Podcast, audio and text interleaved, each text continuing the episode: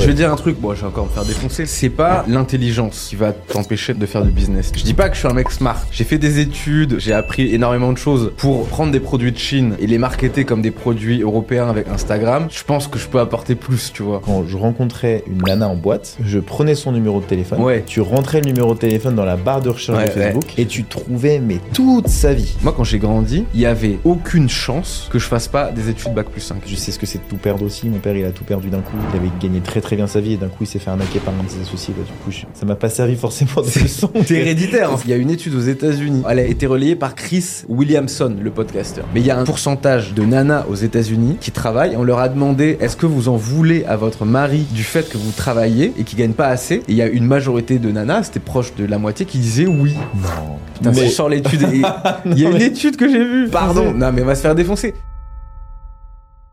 Bon, bienvenue dans ce nouvel épisode avec Thibault Louis. On sait même, on n'a même pas de nom de podcast. Du coup, ce serait. Mais dis-le, le on s'en fiche. Il n'y a pas de nom pour le podcast. C'est le roi du scale. Moi, je mets sur le roi du scale. Ouais, mais c'est le roi du scale ou le million ou rien ou solopreneur. Non, solo. solo. Ouais. Solo. Ah, ça, ça pourrait être Allez, intéressant de nous donner. poser des Attends, mais ça questions. pourrait être intéressant de demander. heure, euh, ça pourrait être intéressant de demander aux gens qu'est-ce qu'ils en pensent. Non? Le million ou rien ou solo? Allez, franchement, meuf allez, on y va. une heure là. Et euh, il y a le gars Du qui coup, le concept, il est très simple parce qu'il est, il est pressé, le frère. Euh, on va se poser 10 questions à tour de rôle. Un mot, une expression, une phrase, et on va devoir commenter. Est-ce que tu es prêt? Tu commences du coup? Ouais. Allez, je vais dire sur 10, je pars sur 3. 3, c'est vendre des produits physiques. Ok. Vendre des produits physiques. Alors, euh, je pense que ça doit pas être si différent finalement que de vendre des produits euh, comme on vend nous digitaux. La seule différence, ça va être le, ça va être les marges, tu vois, coût de production, coût de livraison. En fait, moi, je crois pas trop, en tout cas plus trop au dropshipping. C'est le dropshipping. T'as déjà fait du dropshipping, toi? Non. Non? Horreur Pourquoi? pour moi. Pourquoi?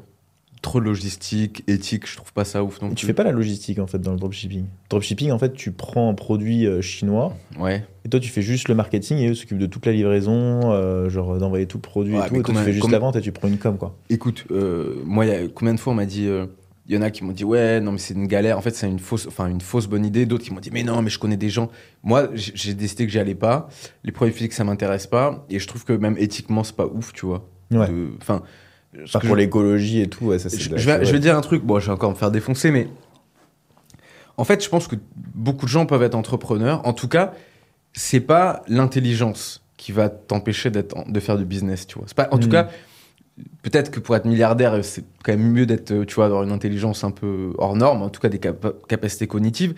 Mais il y a des gens, je pense, par la détermination, la discipline, euh, tu vois, le travail, etc., ils peuvent déjà aller loin en entrepreneuriat. Et le truc, c'est que je me dis, je dis pas que je suis un mec smart, tu vois. Mais si je me dis, tu vois, j'ai fait des études, euh, tu vois, j'ai appris énormément de choses pour euh, prendre des produits de Chine euh, et les marketer comme des produits européens avec Instagram. Je pense qu'en termes d'impact sur le monde et de rayonnement positif sur le monde, Ouais.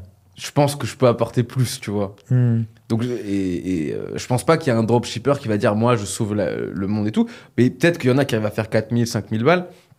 J'ai un pote, il, il voulait se lancer en dropshipping. Le mec, il a pris une formation de dropshipping, il avait acheté du, du stock en dropshipping, Ouais. il avait run des ads, etc.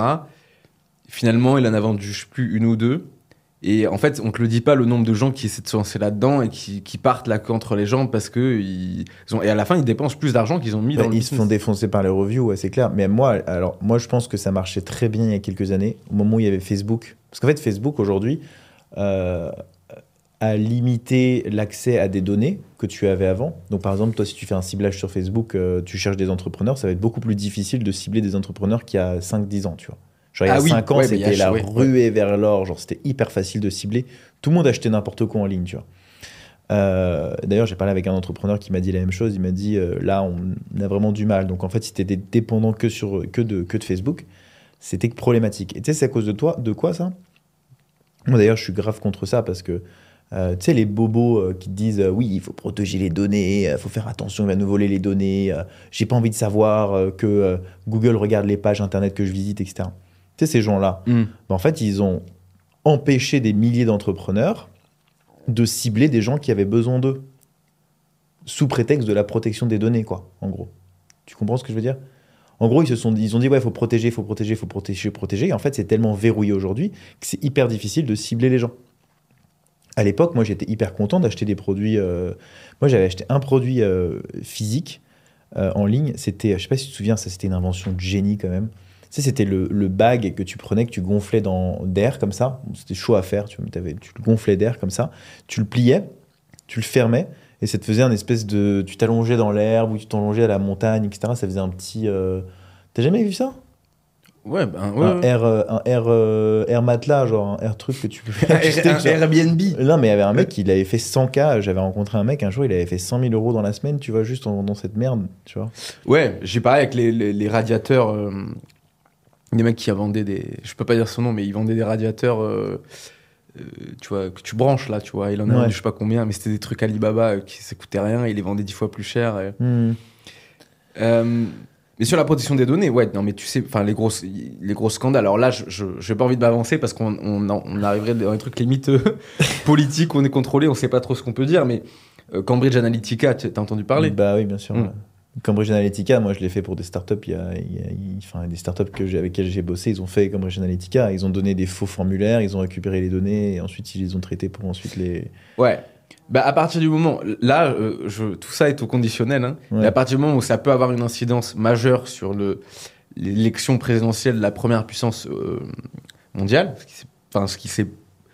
En tout cas, euh, il y, a, il y a eu des procès, hein, Cambridge Analytica, tout ça qui a fait que, pour, pour, pour l'anecdote, en gros, c'est aux États-Unis, en gros, il y a les blue states, les red states. Il y a des, il y a des États qui sont sûrs euh, d'avoir les votes démocrates, d'autres États qui sont sûrs d'avoir les votes républicains. Il y a ce qu'on appelle les lean states ou swing states, c'est-à-dire les États où on n'est pas trop sûr, c'est, très chaud. Et parfois, s'il y a un gros État, euh, tu vois, ça a été le cas pendant plein, plein de fois avec la Floride, où en fait des gros États peuvent, euh, enfin, en fonction de si l'État, si un État sur les 50 gagne, ça change le résultat de l'élection. Et il se trouve que dans les swing states, il y a les swing voters, c'est-à-dire qu'il y a des gens qui ils savent pas s'ils vont voter blue, républi- euh, pardon, démocrate ou red euh, républicain. Et ces gens-là, en fait, il y a parfois un seul fait peut leur faire changer d'avis. Et les Cambridge Analytica, c'était, euh, en gros, ils mettaient des, des pubs éphémères Hmm. tu vois, où il disait Hillary will take your gun. Et en fait, les, les démocrates n'ont pas pu vérifier et revenir sur les sources parce que c'était des pubs éphémères de Cambridge Analytica. Ce qui fait qu'en fait, euh, les, gens avaient vu des trucs et on n'arrivait pas à prouver qu'ils avaient vu ça pour les, le démanteler. Ce qui fait qu'il y, a- il eu pas mal de swing voters dans les swing states et ça aurait. En tout cas, euh, bon, en- enfin, je sais pas si c'est encore en procès, mais il y a beaucoup de faisceaux d'indices. Euh, ça aurait aidé à faire, euh, à faire les swing states pour Trump, euh, tu vois, dans, dans l'élection. Ouais, ça- dans, dans les trucs, dans les trucs euh, aussi graves que ça, je suis d'accord que quand même la protection des données, elle doit être contrôlée. Mais dans l'écosystème startup où, où un entrepreneur essaie de viser des clients, tu vois, potentiels, je trouve que, en fait, ça, bah, nous, on a de la chance parce qu'on est dans du canal organique, mais le nombre de business qui se sont pété la gueule à cause de ça, où en fait, ils Ouais. n'avaient qu'un seul canal d'acquisition, bon, c'est de la faute de l'entrepreneur au final, Ouais. mais c'est pour ça que là, en 2024, moi, je vois énormément d'entrepreneurs qui arrivent sur le personal branding et qui arrivent, euh, enfin, qui font un peu, un peu comme nous, tu vois. Ouais, l'organique. Euh, ouais, l'organique, c'est ça, c'est ce qui paye le plus. Moi, c'est ce que dès, dès day one, c'est ce que j'ai fait et c'est ce que beaucoup d'entrepreneurs, moi que je connais, des potes même qui sont entrepreneurs, qui ont commencé par du dropshipping et tout, ils me disent en fait, euh, là, ils se remettent dans le consulting, dans, tu sais, ils travaillent avec des, des boîtes, des B2B parce qu'ils Mm. peuvent plus se permettre de vendre, de vendre ce qu'ils vendaient en masse à l'époque euh, parce qu'ils étaient dépendants de Facebook. Et alors, pour revenir à ce que tu disais, parce que moi, je suis un hacker, tu vois. On s'éloigne hein, des produits physiques. là. Ouais, ouais, mais en fait, il y a une histoire qui est intéressante juste par rapport aux, aux données sur Facebook. Euh, tu sais, sur Facebook, je sais pas si tu avais connu ça, mais Facebook à l'époque, justement avant Cambridge Analytica, c'était un moteur de recherche. Tu savais ça? C'est qu'en gros, moi par exemple, quand je rencontrais une nana en boîte, je prenais son numéro de téléphone, Ouais, tu rentrais le numéro de téléphone dans la barre de recherche ouais, de Facebook, ouais, je l'ai fait. tu, regardais tag, euh, show me euh, de photo tag with his phone number, Ouais, j'ai fait. et tu trouvais mais toute sa vie. Je m'en rappelle très bien. Et c'était hyper flippant. Ouais, Genre vraiment, ouais, fallait me, moi, moi, je me détaguais de plein de trucs. Show me the friend, is the friend of a friend. Enfin, Ouais, en gros, ouais, tu avais un truc qui s'appelait Search is back, qui est d'ailleurs toujours en ligne, que tu, qui, est, qui est en, qui est en ligne mais qui ne fonctionne plus. Et en fait, ça te générait une URL qui te permettait de rechercher directement dans le moteur de, de recherche de Facebook. Et moi, j'avais une boîte avec laquelle j'avais travaillé à l'époque, euh, dans laquelle chaque personne qui mettait son email, je faisais une discovery sur Facebook automatique et je récupérais les localisations et les euh, endroits, que la- les lieux que la personne avait visités. Donc les lieux, euh, les musées, les choses comme ça. Et cette data, je l'envoyais au commercial qui pouvait faire, c'était un truc à l'agence de voyage, il pouvait faire du coup un screen énorme de tout ce que la personne aimait et faire du coup un- un- une offre que la personne ne pouvait pas refuser parce que quand tu dis bah ah bah justement il y, a un- il y a un musée euh, d'art contemporain je sais apparemment je pense que vous aimez vous aimez l'art contemporain bah oui bien sûr que je l'ai connard t'as vu sur mon compte Facebook que je suis allé visiter un, un musée d'art contemporain il y a deux jours tu vois donc c'était capable limite de faire des trucs comme ça et ils ont augmenté je crois de 30% leur taux de leur taux de closing Mec, grâce à ce c'est- truc là Non, mais là, tu, tu me. Tu te- moi, Facebook, une- un jour, quand je taffais encore pour une boîte, j'ai un pote, euh, il s'appelle Jérémy, s'il nous regarde. Et. euh, Enfin, je pense pas, mais un jour, il me dit Ouais, hier, euh, j'étais, tu vois, euh, j'étais en. J'ai ramené une nana et tout. euh. Je lui montre. Il fait Ah, frère, j'ai pas ses réseaux sociaux. Mais j'étais à son numéro. Il me dit Oui. Je dis Je vais te la trouver. J'étais à son prénom? On fait, donc on tape son numéro dans la, la barre de recherche inversée. On, on arrive sur le, sur le, Le profil. sur le profil. ouais Et donc, euh, et, de- et de- du coup, je me suis dit, ah, putain, incroyable et tout. On commence à regarder les photos ensemble et tout. Il y a ça. Et, et en fait, un truc que tu as dit aussi, c'est que les. En fait, c'est quand tu étais tagué dans une photo, mais que tu enlevé de ton profil. Et en fait, les gens savaient pas tout ce qu'on pouvait faire. Ouais. Tu pouvais faire des recherches sur les gens. Mais à un moment, Facebook, c'était open bar sur la data. ouais Et aujourd'hui, les Américains, ils se moquent des Européens. J'ai vu plein de screenshots sur, sur euh, Twitter, en fait, de mecs, quand ils arrivent sur un site européen, et, en gros, le prétexte que tu vois, c'est acceptez-vous ces cookies, avec un truc comme ça. Les Américains, ils sont là. euh, like, UX designer really did this, tu vois. ouais Enfin, c'est fou, quoi. T'arrives dans un site, et le premier truc, acceptez-vous les cookies. Mais qu'est-ce qu'on s'en fout, en fait, tu vois. ouais c'est Et clair. après, honnêtement, euh, moi, je suis pas pour la surprotection. Enfin, euh, je pense qu'en Europe, il y a des trucs où on est bien protégé. Dans l'Union européenne, notamment, tu vois, je pense à la qualité de la viande, tu vois. Euh, ou tu vois, sur les Ouais. OGM, il y a des trucs où on est bien protégé et on se dit, on est bien d'être en Europe, franchement. Mais il y a des trucs sur le numérique sur lesquels ils abusent, tu vois, sur la surprotection de la data. Euh, au pire, ils vont faire quoi? Bon, on va pas, à part les élections, ils vont faire quoi? Ils vont nous, ils vont nous foutre des, je sais pas, des, des, des trucs sur lesquels, enfin, des sites sur lesquels on est, on est déjà allé. Ben, d'un autre côté, peut-être que la publicité, elle est plus ciblée. Ou alors, on, on interdit la, la publicité, mais. euh, Mais tu vois, c'est ça. c'est- c'est- en fait, moi, je suis OK d'acheter des produits sur Internet qui me font plaisir d'acheter, tu vois. C'est ça que, que Mm. le, le- le vrai sujet, c'est une personne pour un produit et t'es heureux, en fait. De, ça, Ouais. moi, j'ai acheté des produits en ligne qui ont changé ma vie. J'ai acheté même des formations en ligne qui ont changé ma vie, tu vois. Euh, et juste que je trouve dommage, c'est de ne pas donner la chance à des personnes qui sont inconnues aujourd'hui de pouvoir être connues grâce à la publicité. Enfin, ouais. c'est possible, mais c'est- extrêmement compliqué. Tu vois. Mais c'est toujours mieux que, que, que, de- d'avoir des pubs Coca, en fait, tu vois. Genre... Mais c'est ça en fait. Et le truc, c'est que les Facebook, ils adorent bosser avec Coca parce que Coca, ils mettent euh, genre un million sur la table, tu vois. Toi, tu as une petite boisson, par exemple, que, qui veut concurren- con- concurrencer Coca. Tu mets euh, 1000 balles par mois, pour toi, c'est énorme. Coca, euh, il, est, largement devant parce que Facebook, il veut montrer à Coca que son, algorithme, il est bon, tu vois. Et c'est pareil pour les formations. Euh, par exemple, moi, au prix, au- auquel, enfin, le prix de ma formation, c'est 850. Si des mecs vendent des coachings à 2000, par exemple, ou des formations à 2000 euros, euh, ils vont au final avoir un retour sur investissement identique au mien, mais ils auront dépensé 1200 euros pour acquérir le client. Tu vois? Et, du coup, bah, moi, j'ai pas 1200 euros à, à- à mettre. Donc, en fait, ce que vous payez la majorité du temps sur Facebook est plus cher ou vaut plus cher que ce que vous payez organiquement, tu vois, normalement. Ouais.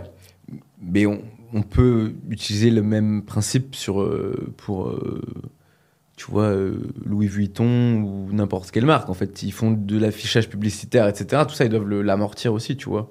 C'est clair. Mais, Ouais, mais après, le, le- la, la marge, elle est. Elle est, enfin, je, je sais pas la marge du luxe. Elle doit être pas mal. Mais il y a quand même, tu vois, du made in France. Il y a quand même. Oui. euh, Enfin, tu t'achètes du Louis Vuitton, tu as aussi le service client derrière. Tu vois, par exemple, je sais que moi, j'avais acheté un, un- un- un portefeuille de luxe. Et je dis, ah, j'ai peur que ça, ça s'enlève et tout. Je sais pas si c'est assez solide. Il me fait de toute façon, si vous avez le moindre problème dans un an, deux ans, dix ans, euh, Ouais. le truc s'est enlevé, vous revenez à la boutique, on vous le change, tu vois. C'est comme l'iPhone, en fait. Tu payes l'iPhone 1400 euros, mais c'est parce qu'en fait, tu vas à l'Apple Store, tu as le moindre petit pépin, le moindre truc où t'es pas content, ils vont te sweeper ton téléphone Ouais. et te le changer, tu vois. Bah, tu parles de luxe. Moi, j'ai j'ai une opinion controversée. Je pense que dans le, le commerce de produits physiques, à notre niveau, le- la seule option, c'est le luxe, je pense. Ouais. Quand je dis luxe, tu vois, c'est-à-dire euh, Prenons euh, Laura Chetaille, tu vois, qui c'est la meuf de Coco Kombucha là. Ouais. Donc elle vend des, des bouteilles de Coco Kombucha. Donc c'est pas du luxe, tu vois, mais euh, son, chaque bouteille, je crois que c'est, tu vois, en- en- quand elle, tu, elle les vend au détail, mais pas, même pas en, en retail, quand on les vend sur son site, il me semble que c'est 3 euros la bouteille. Faut que je vérifie, tu vois. Mhm. 3 euros la, la, la bouteille comme une bière, tu vois. Je veux dire, euh, putain, t'abuses et tout. Mais euh, et une canette de coca, ça coûte, je sais pas, ça coûte quoi, 40 centimes, 50 centimes, tu vois. Ouais. Au final, si tu regardes, euh, on peut se dire, bah, tu vois, ça reste 3 euros, donc c'est que 3 euros, mais en comparaison avec une canette de coca, c'est du luxe. Et pour moi, je pense que c'est dur, hein, ce que je veux dire, mais je pense que ceux qui, tous ceux qui font du produit physique, comme nous, quand, des petits, qui essaient de concurrencer des trucs sur Amazon, parfois j'ai envie de dire, laisse à Amazon le truc, ou laisse à des gros le truc, parce que, et honnêtement, le taux de crash sur des gens qui font des produits physiques, il est bien plus gros. Le taux, tu vois, de, gens qui se payent pas dans les produits physiques ou très peu, il est très gros. Alors parfois, ils font beaucoup de volume, tu vois. Combien de, de nanas on voit, tu vois, qui font les magazines euh, Tu les vois, euh, Forbes 30 Under 30, entrepreneur de l'année, euh, prix de la région de je sais pas quoi, e-commerce, leur Instagram, il est génial, elles ont 80 000 abonnés. Combien vous payez? 1500 euros euh, chacune, Ouais. tu vois. Après, aux États-Unis, ils sont quand même pas mauvais pour pouvoir créer des produits physiques. Alors, c'est plus de la food ou des trucs un peu euh, biohacking ou des choses comme ça, tu vois. Ça, ça marche extrêmement bien. Euh, notamment, j'avais vu, bah, il y a une boîte, je sais plus si je t'avais déjà parlé dans le, dans le podcast, mais s'appelle Smart Sweet. Ouais. C'est une boîte qui te rend euh, bon, euh, enfin qui, qui, qui, qui- qui est bon pour ta santé. Tu manges des bonbons en même temps et tu te régales. Il y a une deuxième boîte que j'avais découvert qui font des euh, frosties qui concurrencent le marché des céréales le Ouais. matin, qui est en fait euh, c'est hyper sucré pour les enfants et hyper mauvais. Tous les médecins le disent, tu vois. Et là, ils ont créé une boîte de de, de, de, de- de céréales qui est bon pour la santé, qui est bon pour tes enfants. J'avais vu aussi un mec qui avait créé euh, des noodles hyper protéinés. Tu vois, des noodles euh, de, asiatiques, là, que tu, la bouffe asiatique que tu peux manger. C'était des noodles hyper protéinés, donc pour des gens qui font, euh, tu vois, ils ciblent. En fait, je pense que tu peux pénétrer un marché euh, en, en- en identifiant les problèmes de la vie quotidienne des gens. Tu vois, je pense qu'il y a toujours, par exemple, moi, un truc tout con, mais je m'étais, euh, je m'étais ouvert à un moment le, le doigt, tu vois. et Il n'y a pas de pansement qui s'adapte vraiment à ton doigt, tu vois. Je sais pas si tu t'es déjà coupé là, là, Ouais. mais va mettre un pansement là, c'est relou, tu vois. Donc tu le mets et en fait ça colle, ça se détache quand tu vas sous l'eau. T'as pas de bon produit pansement, tu vois. Je dis peut-être de la merde, mais en vrai, tu peux quand même, si tu identifies des produits qui te font chier, il y a sûrement moyen que ça fasse chez d'autres gens et du coup tu peux créer un produit cool. Après, je pense, oui, et je suis d'accord avec toi, tu as toute la dimension euh, RD, euh, tous les trucs euh, genre de création et tout, et surtout les marges qui vont être hyper compliquées. Mais ouais. Il y a, un, y a truc, il y a un truc sur lequel, lequel on parle pas, c'est tout le côté logistique, usine, production. Ouais. Euh, franchement, quasiment tous ceux qui font du produit physique en France m'ont dit qu'à un moment ils ont un problème lié à la production parce qu'il faut qu'ils trouvent, euh, tu vois, des, des, pro- des, des usines qui sont prêtes, tu vois, à investir souvent, euh, enfin dans, dans, dans leurs produits parce que toutes les usines n'acceptent pas. Il faut un nombre de commandes minimum, donc ça veut dire que tu dois mettre de l'argent de base. Si tu es sur du hardware, ça commence à être. euh, tu peux avoir- euh, parfois euh, dépenser 50 000, 100 000 euros quand tu les as pas. Et si tu veux faire du Made in France, il y a plein de gens qui font au Portugal ou ailleurs parce qu'en France, là, ils ont juste pas les, les infrastructures. Et j'ai rencontré un, un entrepreneur français qui, qui était incubé tu sais, dans l'énorme Silicon Valley de Chine. Je crois que ça s'appelle Sh- Shenzhen. Ok, ouais. Je sais plus comment ça s'appelle, je crois que c'est Sh- Shenzhen. Et là-bas, il me dit, mais en fait, tout est fait pour du hardware. Parce que les Chinois, c'est bah, dit, c'est l'atelier du monde. Ouais. Mais en fait, là-bas, tu peux commander pour 10 000 pièces ce que tu aurais dû demander en France 10 000, euh, 100 000 pièces. Ok. Tu vois. Donc, en... parce que là-bas, ils ont une culture d'achat, ils ont une culture de production, ils ont une culture de gaspillage aussi. Mais en Chine, tu n'as pas besoin de. de- d'avoir en fait ce marché enfin ce pardon t'as pas besoin d'attendre ce besoin de marché pour créer le truc Ouais. et en fait toi tu te dis ok il y a un besoin on va faire parce que tu penses comme un, un gars qui n'est pas vu que tu es dans le digital tu vois pas tout ce qui peut t'arrêter dans la logistique physique Hmm. et alors que parce que nous en fait on, est, on se met sur un ordinateur il y a, il y a- y a pas il y a plus de limites quasiment Ouais. dans ce qu'on peut faire surtout avec l'IA Après, moi, j'aurais fait un fake it until you make it, tu vois, au calme. J'aurais pu faire une petite landing page, euh, commencer à faire de la prospection, accumuler 100K, je vais voir une usine, je lui dis vas-y, bah, je te donne 50K et tu me fais le truc, tu vois. non mais c'est beaucoup plus compliqué que ce que je vois. sais, mais. le nombre de gars euh. mais ça c'est ce qu'on aimerait dire sur le papier Ouais. tu vas parler à tous les mecs du e-commerce. Moi, il y a un truc, je l'ai dit une fois, je me suis fait éclater. Je vais pas dire tous, mais la majorité des gens qui font du e-commerce physique, donc des gélules, des vêtements, des vélos, du, du mobilier, de la, de la décoration. Souvent, c'est une first time euh, company. Ouais. Ok, la, la- plus de la majorité m'ont dit ma deuxième boîte, ce sera pas. ce- si je vends cette boîte, ma deuxième boîte, ce sera pas du hardware, ce sera pas du physique. Ouais. Ce sera mais du t'as tout le digital. monde. Ouais, ouais, tout le monde. D'ailleurs, souvent, alors ça c'est un truc aussi à savoir, c'est que tous ces gens souvent ils sont bons en, en- ils sont bons en social media. Ils sont bons sur Insta, ils, sont, ils arrivent à faire des bons posts en personal branding. On connaît souvent mieux les fondateurs des boîtes B2C, tu vois, dans la déco ou dans les cosmétiques que les boîtes euh, tech. Et donc souvent, ils arrivent en fait à, à très bien se vendre en social media, mais ils ont du mal à, se verser des dividendes ou des salaires avec leur boîte. Et euh, moi, j'en connais pas mal qui ont revendu des parts de leur boîte, voire leur boîte en Mm. entier, et qui maintenant se reconvertissent Ouais. en social media manager freelance, donc en coach, tu vois, pour les CEO, et ils gagnent beaucoup plus d'argent avec une activité seule de conseil en social media que quand ils avaient leur boîte de déco, leur boîte, tu vois, de, de, de, de, de compléments alimentaires, leur boîte, tu vois, de, de, de do it yourself, euh, tu vois, at home, leur Ouais. boîte de cadeaux. Et euh, ils se versaient 2000 euros ou des trucs comme ça. Ils ont vendu leur boîte pas tant que ça. Et maintenant, ils se font euh, 8K par mois euh, brut avec, tu vois, ce que leur prend l'État euh, sur, euh, tu vois, du conseil. Et, et ils bossent euh, euh, 8 heures ou 10 heures par semaine ou 12 heures par semaine au lieu d'en bosser 70 ou C'est 50. ouf. Ils s'occupent Ouais. de leurs gamins et ils sont beaucoup mieux. Tu vois, Mm. lié au modèle solopreneur par rapport à absolument monter une boîte, tu vois. Ouais. Bah, enfin, ça m'étonne pas. euh, après, bah, c'est c'est la part de, de CA du B2C euh, chez Amazon. Hein. Je crois que c'est c'est 10%, quelque chose comme ça, Ouais. 12%. Mais maintenant, ils font des fusées, ils font, ils ont, tu sais, ils ont, maintenant, ils ont des avions et tout, Mais Amazon. le, truc, le, le truc qui ramène le plus d'oseille, c'est Amazon Web Service, là. Ils ont investi Le dans la tech. AWS, là, tu oui, sais. le cloud. Les clouds, cloud. ouais, oui, oui. Bah oui. Ils ont Mais investi grave. Bah, ouais. C'est hébergé par Netflix. Du coup, tous les mois, Netflix, il leur envoie un gros cachet. Ouais. Genre au calme. Ouais, j'avais une histoire, ouais, j'avais une, une- une citation d'un, d'un- d'un mec que j'avais rencontré qui m'avait dit euh, un truc qui est pas con et qui me fait pas mal réfléchir. Euh, le B2C c'est la gloire, le B2B c'est l'argent. Tu vois. Ouais, c'est complet. Et ça fait réfléchir en vrai. C'est vrai que c'est pas difficile pour une boîte de claquer 30K en revanche sur un B2C. Tu, vois, faut tu trouves potentiellement 30 personnes qui te dépensent 1000 euros, ça va être plus difficile. quoi. Donc euh, voilà. C'est, pas la même mentalité, mais bon, on, est, on s'est un peu éloigné du On s'est sujet, un peu mais c'était intéressant. on- Du coup, c'est à toi. Ouais, 7. Famille et réussite. Waouh. C'est important ça. Il y, a un truc- il y a un truc qui me vient en tête, direct. Euh, je pense qu'il y a des gens qui réussissent euh, grâce à leur famille et il y a des gens qui réussissent en dépit de leur famille. Je, je peux pas donner trop de noms, mais euh, tu vois, moi, mes parents, ils m'ont toujours soutenu. Ils m'ont toujours dit, tu vois, t'es le meilleur, tu vas y arriver. Mon père, il m'a toujours accompagné aux compétitions d'échecs. Ah Quand, ouais je, quand je perdais, il me disait, c'est pas grave, t'inquiète. Quand je gagnais, il me disait, bravo mon fils, tu vois.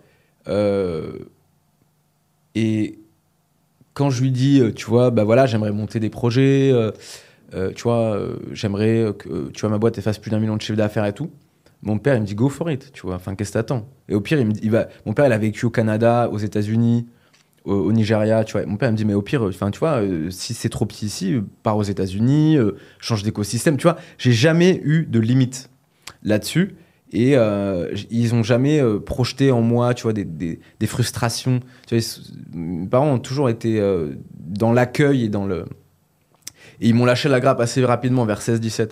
Quand j'ai quand j'ai eu mes, mes premières notes au bac, là, j'avais Ouais. éclaté les trucs au bac en première. Mon père, il a annulé le stage que j'ai, parce qu'en fait, on faisait des stages de pré-rentrée. Donc, il me tenait un peu la grappe, tu vois. Hmm. Il a annulé le stage de Il pré-rentrée. fallait m'a que tu réussisses à l'école quand même? Ouais. Ouais. C'était hyper important pour lui. Ok. Et euh, à l'époque, c'était bien parce que lui, il a. mon- en fait, mon, mon grand-père paternel, il, il, est, euh, il était euh, contremaître, tu vois. Donc, c'est. euh, tu vois, enfin, à la fin, c'est un peu au-dessus d'ouvrier, on va dire, dans la hiérarchie, tu vois.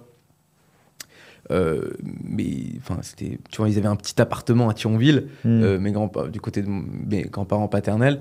Euh, bon, on- tu vois, quand on a revendu l'appartement, euh, on l'a, pas, tu vois, enfin, c'était une bouchée de pain, tu vois. Ouais. Euh, ça valait rien. Euh, et, et donc, euh, tu vois, de contremaître, mon père était ingénieur, donc tu vois, tu. Ça c'est ouf. Ça c'est ouf. Ouais. De, Tu vois- de- tu vois. de escalader les, les Bah, ouais. sociaux quand même, c'est. Bah, les études. Mon père, il a, Ouais. fait, il, a fait des, il a fait les arts et métiers. Ok. Et euh, il a fait une prépa, il a fait les arts et métiers. Donc c'était maths, tu vois, c'était très S, quoi, maths, ingé. Et donc, for- pour lui, c'était très important de faire des études. Mm. Moi, en fait, quand j'ai grandi, c'est là où tu vois l'habitus de Bourdieu, ce qu'on te met dans la tête. Moi, quand j'ai grandi, il y avait aucune chance que je fasse pas des études bac plus 5. Ok. C'était même pas une possibilité. C'est-à-dire que j'ai grandi dans le, dans le truc où je savais que j'allais avoir mon bac et qu'après le bac, j'allais faire des études.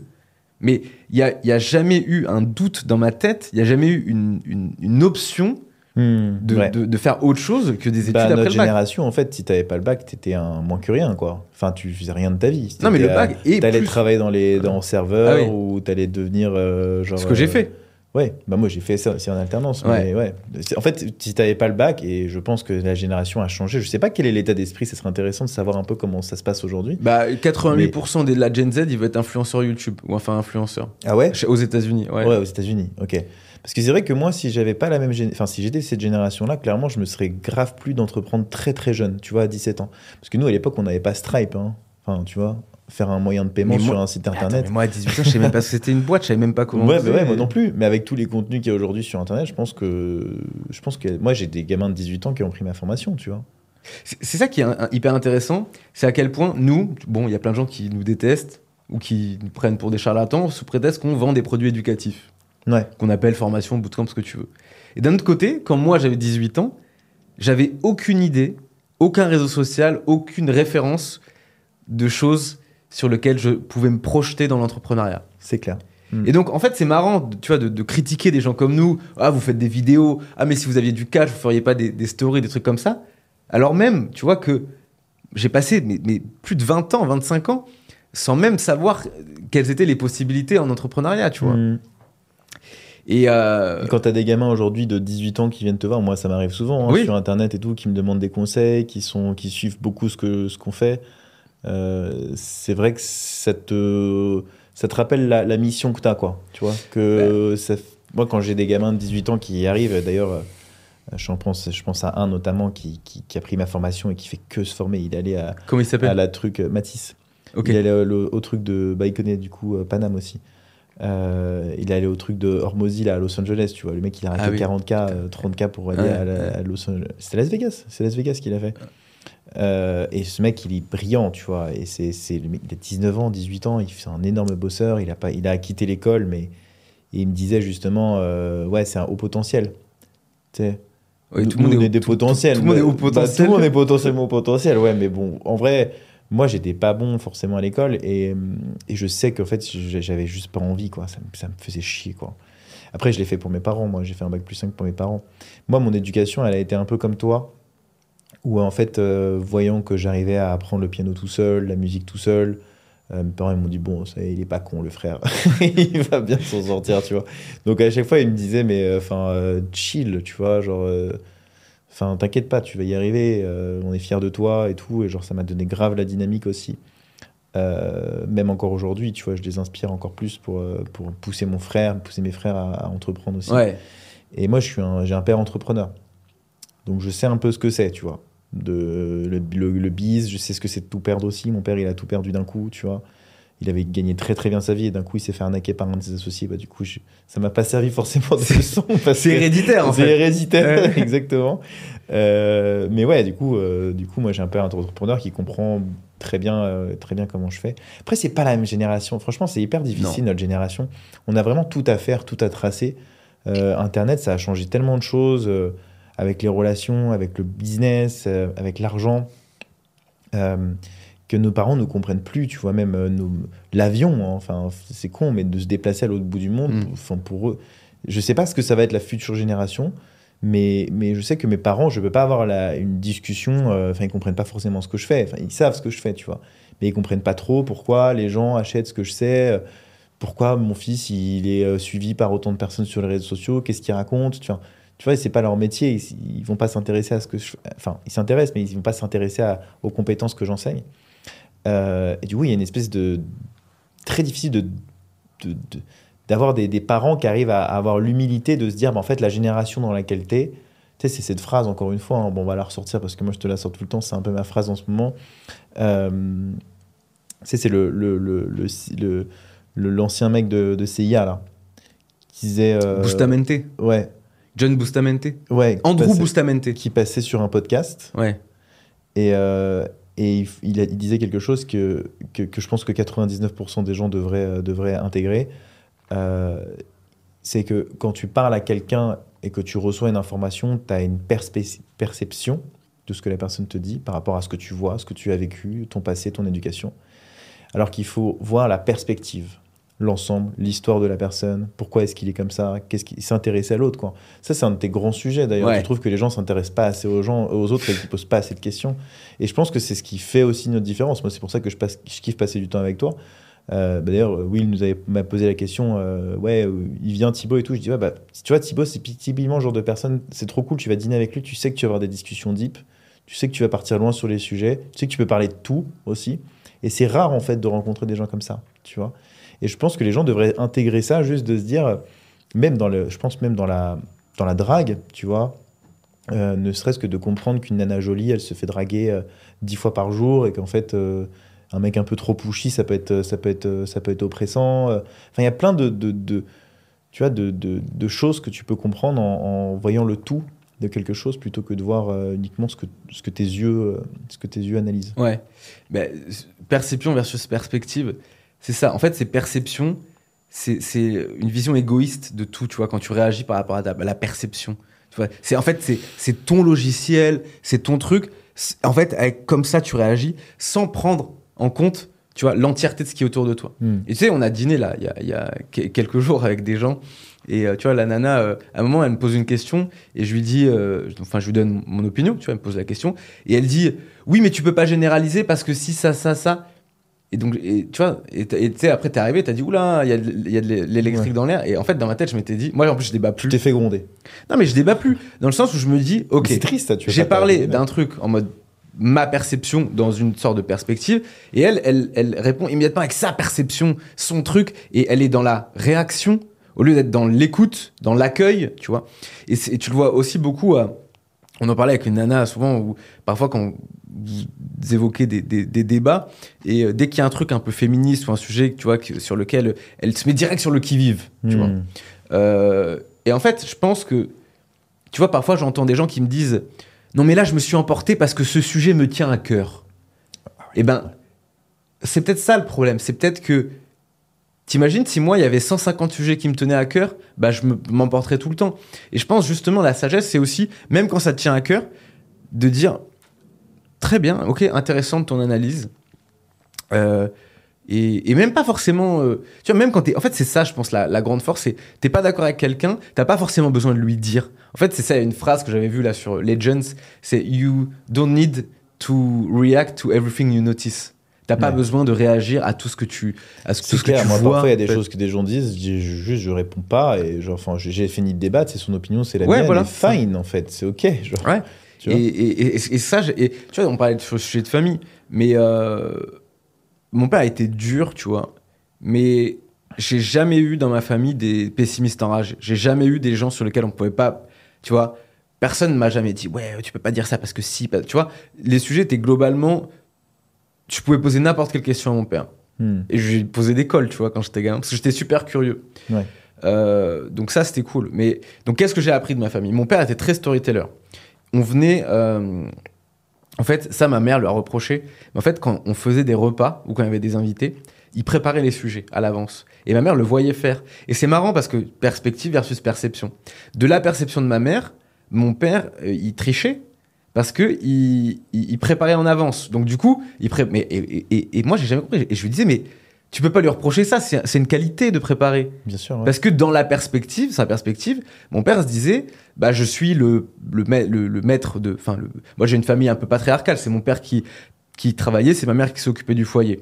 Aujourd'hui c'est mal vu, bon c'est encore le cas de- dans pas mal de foyers. Dans la mienne aussi. ouais. Alors souvent aujourd'hui le truc c'est tellement cher que les, les deux sont obligés de, de bosser, au moins un des deux parents euh, euh, à mi-temps, Hmm. parce que c'est très difficile avec un salaire maintenant de gérer, notamment à Paris. ouais, c'est vrai que c'est vrai que Ouais. bah, en fait c'est- assez drôle parce que j'avais vu un- une émission complotiste, je te coupe deux minutes, mais qui disait euh, on a fait travailler les femmes parce que le coût de la vie coûte trop cher. enfin c'était un peu re- un peu chelou. Il y a, alors putain, Mais- si je sors l'étude, il y a une mais- étude que j'ai vue. Je peux pas la dire parce que sinon, donc se faire défoncer. Pardon, non mais on va se faire défoncer. Mais en gros, il y a une étude aux États-Unis Alors, il faudrait que je la trouve. Alors, elle a re- été relayée par Chris Williamson, le podcasteur.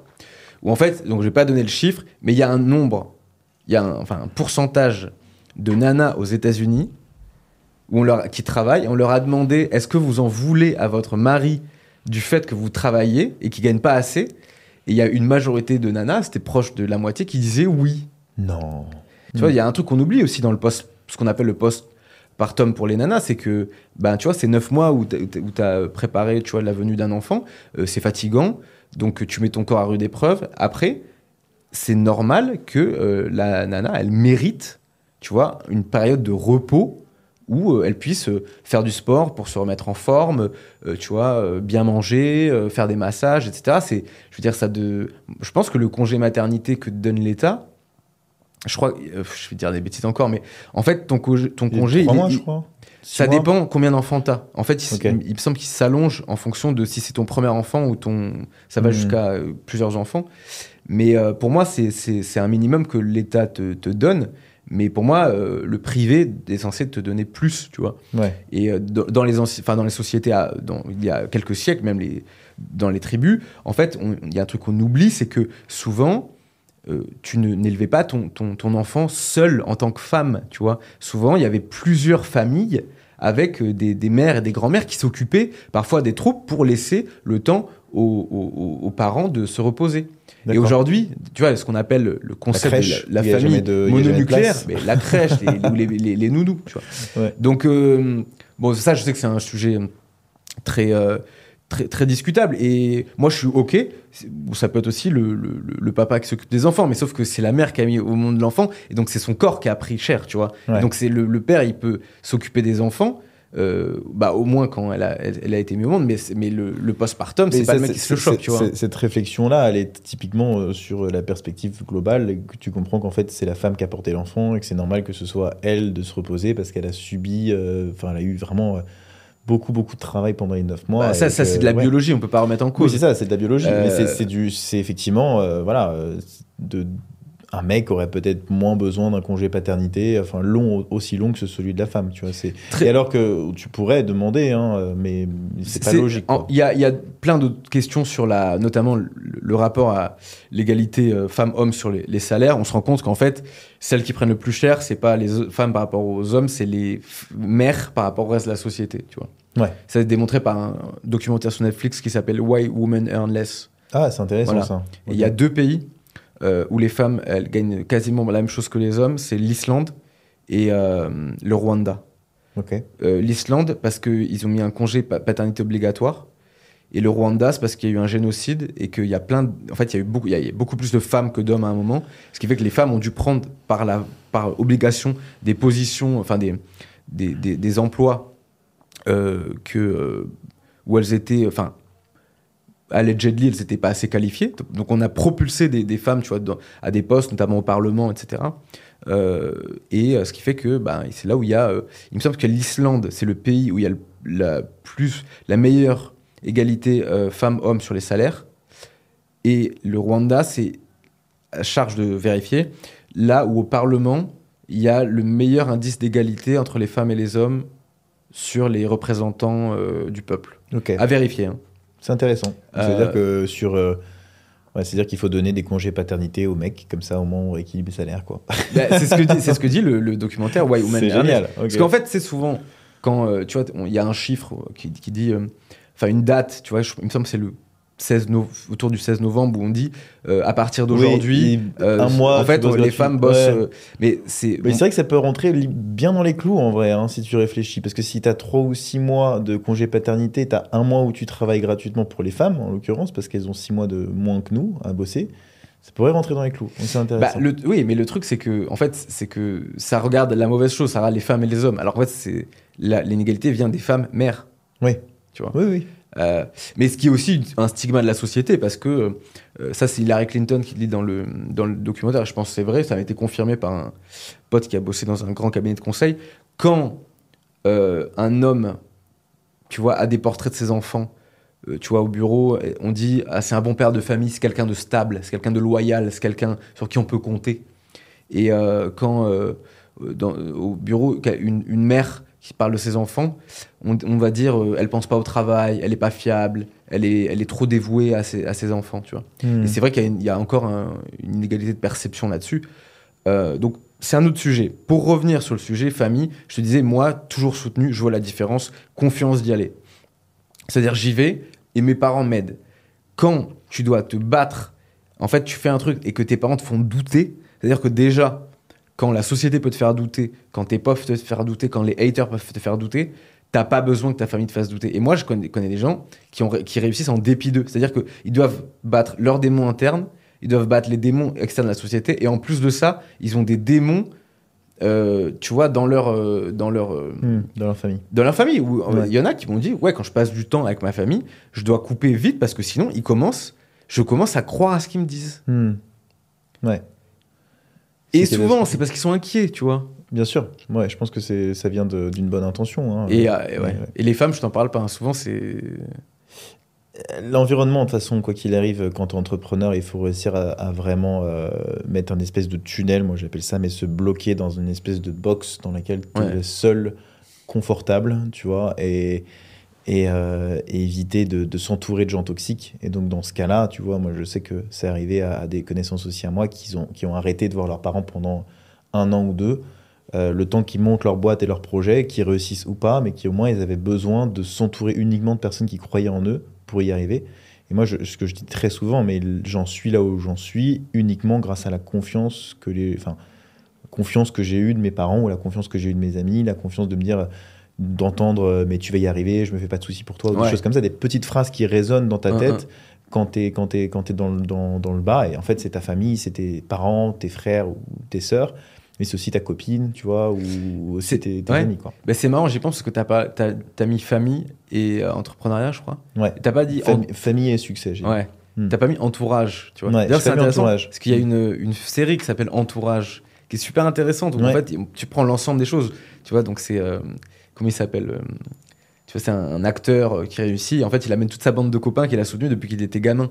En Ouais. fait, parce que c'est les seuls gars sur lesquels il sait que il, il- il le soutenait quand il n'avait pas de succès, tu vois. Et là, lui, il a du succès.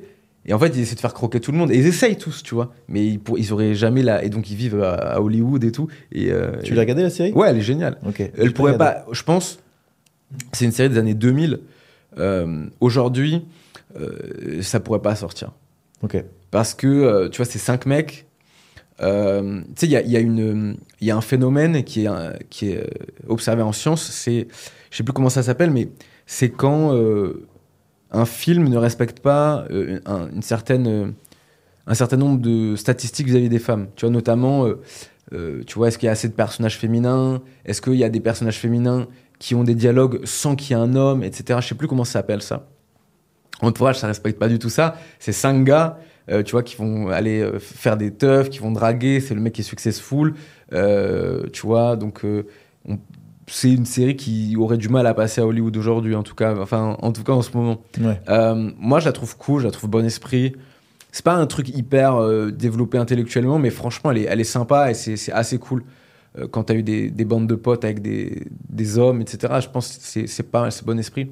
Et ça parle de tout ça. Et en fait, il a, c'est à qui tu vas faire confiance parce qu'il y a plein de mecs qui veulent lui proposer des trucs. Donc, il a les prestataires, il a, tu vois, son agent, il a son comptable, il y a euh, les filles avec qui il sort, les filles avec qui les autres gars sortent. Il y a plein de trucs comme ça, des anciennes fré- fréquentations, bref. Et l'entourage, bah ouais, c'est important à un moment de. Moi, j'ai cut hein, de l'entourage. Hmm.